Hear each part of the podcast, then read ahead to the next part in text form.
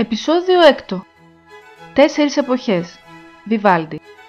Τέσσερα συναρπαστικά μουσικά διηγήματα.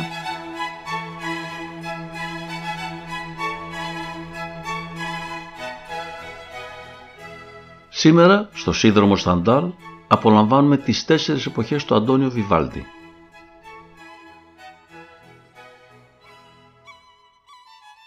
Το έργο δεν χρειάζεται ιδιαίτερες συστάσεις. Είναι ένα από τα μεγαλύτερα best sellers στην ιστορία της ορχιστρικής μουσικής. Πρόκειται για τέσσερα κοντσέρτα για βιολί που δημοσιεύτηκαν το 1725 ως μέρος ενός συνόλου από 12 κοντσέρτα υπό τον τίτλο «Ο ανταγωνισμός ανάμεσα στην αρμονία και την επινόηση». Παρά την μεγάλη επιτυχία του Βιβάλντι όσο ήταν εν ζωή, μετά το θάνατό του οι μουσικές δημιουργίες του ξεχάστηκαν. Μέχρι το 1926, όταν ανακαλύφθηκε σε ένα μοναστήρι στη βορειοδυτική Ιταλία μια συλλογή από εκατοντάδες χειρόγραφα του Βιβάλντι. Από τη στιγμή της ηχογράφησής τους και έπειτα, αποσπάσματα από τις τέσσερις εποχές έχουν εμφανιστεί πολλές φορές σε ταινίες, σε τηλεοπτικές εκπομπές, σε διαφημίσεις, έγιναν ακόμα και δημοφιλείς ήχοι κινητών. Τι είναι αυτό που κάνει άραγε αυτό το έργο τόσο ξεχωριστό, γιατί είναι τόσο αγαπητό και δημοφιλές; Πρώτα-πρώτα η μουσική του είναι καθαρή, οργανωμένη με συμμετρική δομή, παραμένοντας όμως πληθωρική, γεμάτη ενέργεια και φως. Η μελωδικότητα και η ρυθμικότητά της την καθιστά εθιστική. Είναι από εκείνους τους ρυθμούς που ασυναίσθητα θα τους ηχομουρμουρήσει. Ο Βιβάλτη πρωτοτύπησε δημιουργώντας ένα εκπληκτικό αποτέλεσμα χωρίς πολλά όργανα. Η αλλαγή που επέφερε στη μουσική ήταν ότι δημιούργησε έργα για σόλο όργανα, συχνά για βιολί, υποστηριζόμενα από ένα σύνολο δωματίου. Σε αυτό το πλαίσιο ο Βιβάλτη έδωσε τη δυνατότητα στο δεξιοτέχνη σολίστ να επιδείξει τις ικανότητές του. Ο ίδιος άλλωστε ήταν ένας εξαιρετικός βιολονίστας, σε σημείο που οι αυτοσχεδιασμοί του προκαλούσαν δέος. Το βασικότερο, οι τέσσερις εποχές είναι ιδιαιτέρως εκφραστικές. Ο Βιβάλτη καταφέρει να εκμεταλλευτεί στο έπακρο το συναισθηματικό φορτίο της μουσικής τέχνης. Προκαλεί στους ακροατές δυνατά συναισθήματα που σχετίζονται άμεσα και αυθόρμητα με τον εαυτό τους, ανάλογα με την ψυχοσύνθεση και τις εμπειρίες τους. Όπως άλλωστε μας έχει πει πολύ εύστοχα ο Λονάρντο Νταβίντσι, ο ποιητής είναι κατώτερος από το ζωγράφο στην απεικόνηση ορατών πραγμάτων και πολύ κατώτερος από το μουσικό στην έκφραση αοράτων πραγμάτων. Αυτά τα όρατα πράγματα έφερε στην επιφάνεια ο Βιβάλτη, ενώ παράλληλα τα κοντσέρτα του έχουν κάτι να μας πούν. Μας μεταφέρουν πολύ παραστατικά μια πολύ απλή ιστορία, με την οποία όλοι μπορούν να σχετιστούν. Την αναλλαγή των εποχών και κατ' επέκταση τον κύκλο της ζωής και το πέρασμα του χρόνου. Ο Βιβάλτη ήταν πολύ μπροστά από την εποχή του, κατανοώντας τη σημασία των τίτλων, όχι μόνο ως εργαλείο πρόθεση, αλλά ως μέσο για τη δημιουργία μιας ειδικής σχέσης με τον ακροατή. Και μάλιστα όχι μόνο με τον ακροατή, αλλά και με τον εκάστοτε ερμηνευτή. Α μην ξεχνάμε ότι τα περισσότερα κοντσέρτα του Βιβάλτη τα ερμήνευσαν κυρίως νεαρά ορφανά κορίτσια του εκκλησιαστικού παρθαναγωγείου ω Πετάλε Ντελαπιετά, όπου ο Βιβάλτη ήταν δάσκαλος μουσικής. Δεν έγραφε μουσική για βιρτουόζου όπως ο Μπετόβεν και ο Μπράιμ. Η ορχήστρα του Πιετά είχε υψηλές επιδόσεις υπό τη διεύθυνσή του, με τις εβδομαδιαίες συναυλίες να γίνονται ανάρπαστες από τους επισκέπτες της Βενετίας. Το να γνωρίζει να παίζει βιολί μια νεαρή κυρία στις αρχές του 18ου αιώνα ήταν τεράστιο πλεονέκτημα, που της επέτρεπε να ελπίζει ότι θα παντρευτεί καλά και θα ξεφύγει από τη φτώχεια. Τα Ιταλικά ορφανοτροφία δεσμευόταν να παρέχουν εκπαίδευση στα παιδιά που φρόντιζαν και μάλιστα μεγάλη έμφαση δινόταν στην επαγγελματική κατάρτισή τους στη μουσική. Η σύγχρονη λέξη κονσερβατουάρ, που σημαίνει Ακαδημία Μουσικής, προέρχεται από το Ιταλικό Κονσερβατόριο που σημαίνει ορφανοτροφείο. Μπορεί οι τέσσερις εποχές να είναι εύκολα αναγνωρίσιμες, όμως τα εισάριθμα σονέτα που συνοδεύουν τα μουσικά μέρη δεν παρουσιάζονται συχνά. Α δούμε λοιπόν πώς περιγράφεται η άνοιξη μέσα από το αντίστοιχο σονέτο. Έφτασε η άνοιξη και την επιστροφή της τη γιορτάζουν τα πουλιά με χαροπό και λάιδισμα και τα ριάκια συνοδεύουν τη σάβρα στην ανάσα κυλώντας με γλυκό μουρμουριτό.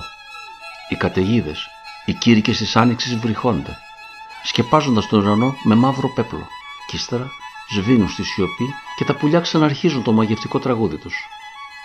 Στο ανθοστόλι στο λιβάδι, κάτω από τα κλαδιά, ακούγοντας το θρόισμα των φύλων, κοιμάται ο βοσκός, με τον πιστό του σκύλο πλάι του.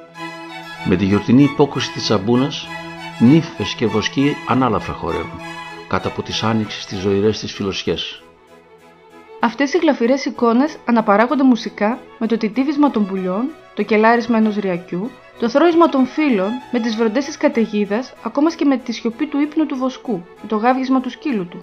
Κανένας πριν από το Βιβάλντι δεν είχε ασχοληθεί σε τόση λεπτομέρεια με τα ηχοχρώματα για την απόδοση μιας εικόνας. Στην άνοιξη μόνο, μιμείται το τραγούδι των πουλιών όχι με έναν, αλλά με πολλούς διαφορετικούς τρόπους. Πρόκειται για μια πρώιμη μορφή προγραμματικής μουσικής, όπως αποκαλείται η μουσική αφηγηματικού περιεχομένου, όπου ο συνθέτης προσπαθεί να περιγράψει μουσικά κάτι συγκεκριμένο. Ένα ιστορικό συμβάν, ένα κείμενο, μια εικόνα ή μια ψυχική κατάσταση. Η προγραμματική μουσική άκμασε πολύ αργότερα, κατά το δεύτερο ήμιση του 19ου αιώνα, ενώ οι ίχνη της μπορούν να εντοπιστούν ήδη στα τέλη του 15ου και στις αρχές του 16ου αιώνα. Η σχέση ανάμεσα στα στονέτα και στα κοντσέρτα είναι άρρηκτη και είναι να απορεί κανείς που δεν συνοδεύουν κάθε ηχογράφηση και κάθε εκτέλεση του έργου. Ακούγοντας το έργο, θα αντιληφθούμε την ξεκάθαρη τοποθέτηση του δημιουργού υπέρ τη ομορφιάς και της αρμονίας. Όλα τα κονσέρτα έχουν μια χαρμόσυνη χρειά. Η κάθε εποχή έχει την ομορφιά της και μάλιστα η ανθρώπινη παρουσία είναι πάντα συμμετοχική. Ο άνθρωπος είναι ενεργός, όχι απλώς παρατηρητής. Κατ' ο βάθος θα τολμήσουμε να πούμε ότι οι τέσσερις εποχές δεν γράφτηκαν για τα στοιχεία της φύσης, αυτά καθ' αυτά, αλλά για την αντίδραση του ανθρώπου στις εναλλαγές της φύσης. Αναζητώντας τι ήταν αυτό που ενέπνευσε στο Βιβάλντι να συνθέσει τις τέσσερις εποχές, βρεθήκαμε μπροστά σε τέσσερις βασικές εκδοχές.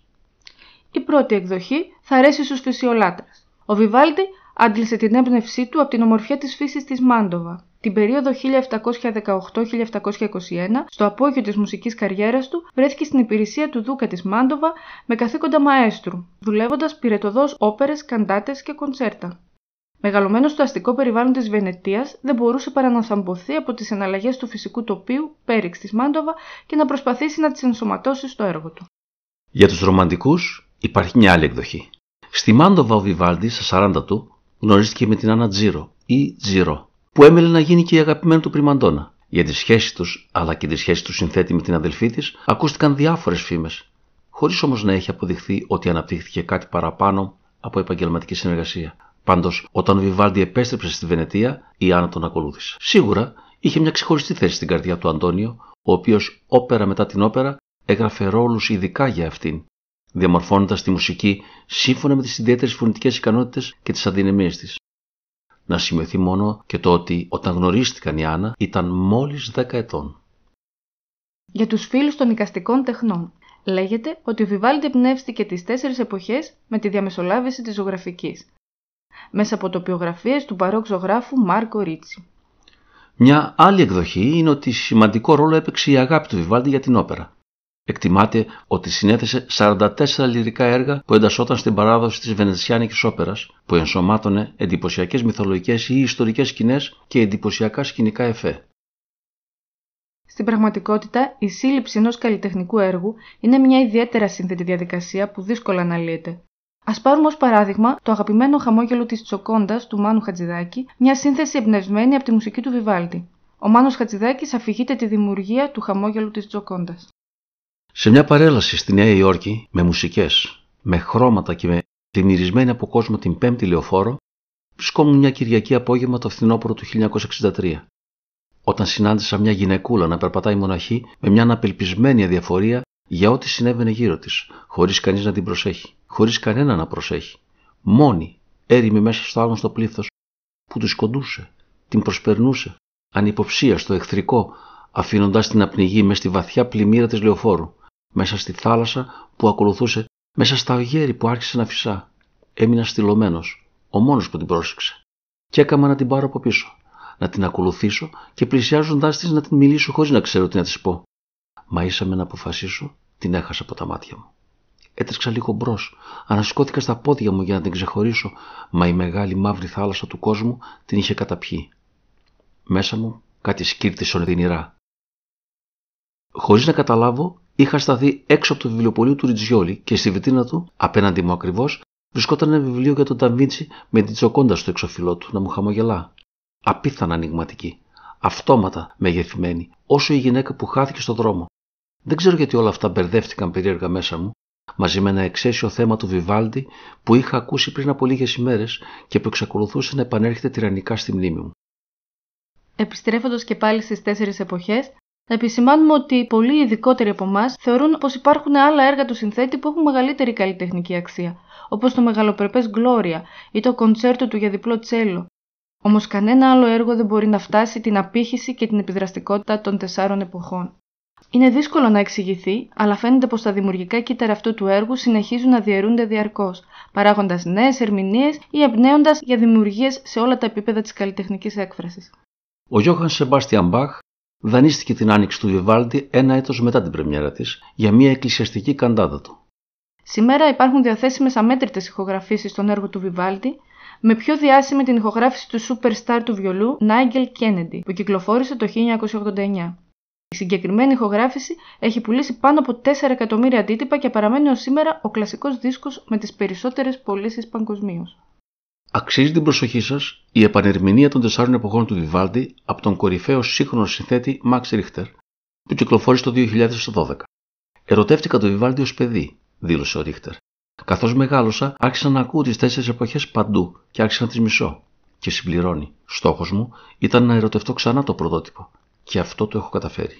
Νωρίτερα, το 2002, ο Αμερικανός βιολονίστας Ρόμπερτ Μακντάφι αποφάσισε να ζητήσει από τον Φίλιπ Glass να δημιουργήσει ένα αντίστοιχο σύγχρονο έργο.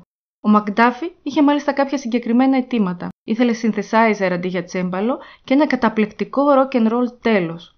Κάτι που όμως ο καθένας το αντιστοιχούσε σε διαφορετική εποχή. Αυτό οδήγησε στην απόφαση να μην υπάρχουν ενδείξεις στο νέο κονσέρτο σχετικά με τη σειρά περιγραφής της κάθε εποχής. Κάτι που ο Γκλάς το παρουσίασε ως ευκαιρία για τον ακρότη να κάνει τη δική του προσωπική ερμηνεία.